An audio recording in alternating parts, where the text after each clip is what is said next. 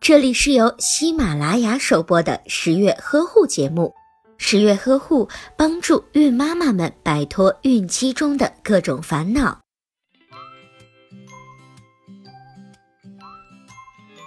影视剧里为了增加剧情的张力，孕妇的出镜率那是相当的高。堕胎、怀孕、生孩子的梗简直用的满大街都是，但是有一些剧中莫名其妙，甚至是完全错误的孕产 bug，实在是让十月君不能淡定。本期十月君就要带大家一起细数那些没有科学依据、槽点无数的影视剧孕产 bug。bug 一：你留在我身体里的东西，我会用内力逼出来的。在武侠剧里，常有一种奇葩的不与异性啪啪啪便会血管爆裂而死的毒。啪啪啪后，女侠对男主说：“你留在我身体里的东西，我会用内力逼出来。”武侠剧简直是要上天呀！这种闪亮的台词，果断让杜蕾斯和玉婷全部都变成了浮云。从科学的角度看，如果她刚好是在排卵期，那么男主角留在身体里的那些东西，很有可能是会让她怀孕的。如果是女主不在排卵期，那么不需要用内力，留在身体里的那些东西也会随着分泌物自然的被排出。bug 二：酒后同房生出的竟然是万人迷。酒后乱性虽然俗套。但是大家用的却乐此不疲，有一些人误以为酒后同房的受孕率会更高一些，想要效仿电视剧中的剧情，那就要悲剧啦！酒精对精子和卵子的质量都是有威胁的，男女双方醉酒后的啪啪啪是会降低受孕的成功率的。而且长期饮酒可能会导致慢性的酒精中毒，所以在备孕期间，建议孕妈和孕爸都要戒烟戒酒。从优生优育的角度出发，最好还是不要冒这个险啦。bug 三：女人恶心就等于怀孕，只要有人恶心想吐，一般就是怀孕了。比如《甄嬛传》里曹贵人暗示沈眉庄的剧情就是这样的梗。这个无论是古装剧还是现代片都会有的桥段，其实是会给观众们造成一个怀孕误区。恶心呀，并不等于怀孕，因为还会有假性怀孕的情况。假性怀孕是指出现一些类似于怀孕的症状。例如月经停止、恶心等情况，甚至还会有自觉的胎动以及腹部胀大的情况出现，但是在超音波下是看不到任何子宫内或者是子宫外的妊娠。造成假性怀孕的原因有两种，第一是太想怀孕，或者是压力太大，给自己了心理暗示；另另一个是身体出现了问题。所以在去医院确诊之前，不要轻易的相信自己是怀孕的情况。如果确诊是怀孕了，那么出现的恶心其实就是孕吐的反应，是正常的妊娠现象。孕妈妈不必太过紧张，还有不要过于纠结自己的孕吐反应是不是跟别人不一样。每个孕妈妈的身体状况和激素的变化水平都不相同。bug 四，怀孕的时候吃酸食物，怀的就是小王子。电视剧中，只要你怀孕了，想要吃酸性食物，就会有人直呼：“哎呀，酸儿辣女呀！”吃酸的，那肯定怀的就是王子。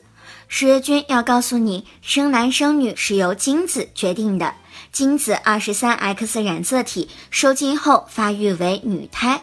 二十三 Y 染色体受精之后发育为男胎，它们在生成时的比例为一比一，但这两种类型的精子活力和耐力有明显的不同，所以在不同的情况下，两种精子的受精能力是不相同的。所以生男孩还是生女孩是无法从喜欢吃酸性食物还是吃辣性食物可以看出来的。八个五，拿把剪刀就能够自己接生。电视剧中，武则天生太平公主的时候，只见武则天拿了一把剪刀，然后孩子就生出来了。可是剪脐带这种活可不是人人都能做的。接生时，如果用了未消毒的剪刀或者是线绳来剪断脐带、结扎，或者是在包裹脐端时消毒不严，会使破伤风杆菌侵入到脐部。这种新生儿破伤风是一种急性的严重感染。经常在宝宝出生七天后左右发病。宝宝一旦感染了这种疾病，治疗也比较困难，因此孕妈妈一定要住院分娩，这样接生时才有严格的执行无菌操作的技术保证。能够有效的做好脐带的消毒包扎，就算是急产或者是来不及消毒进行接产后，也应尽快的送孩子到医院注射破伤风抗毒素等，防止新生儿破伤风的发生。bug 六，生孩子时叫声震天地，河东狮吼显威力。影视剧里生孩子的演员都是不顾一切、撕心裂肺的在惨叫。那种剧情就仿佛是顺利的把孩子给吼出来的。bug 七，刚出生的孩子跟几个月的孩子一样大。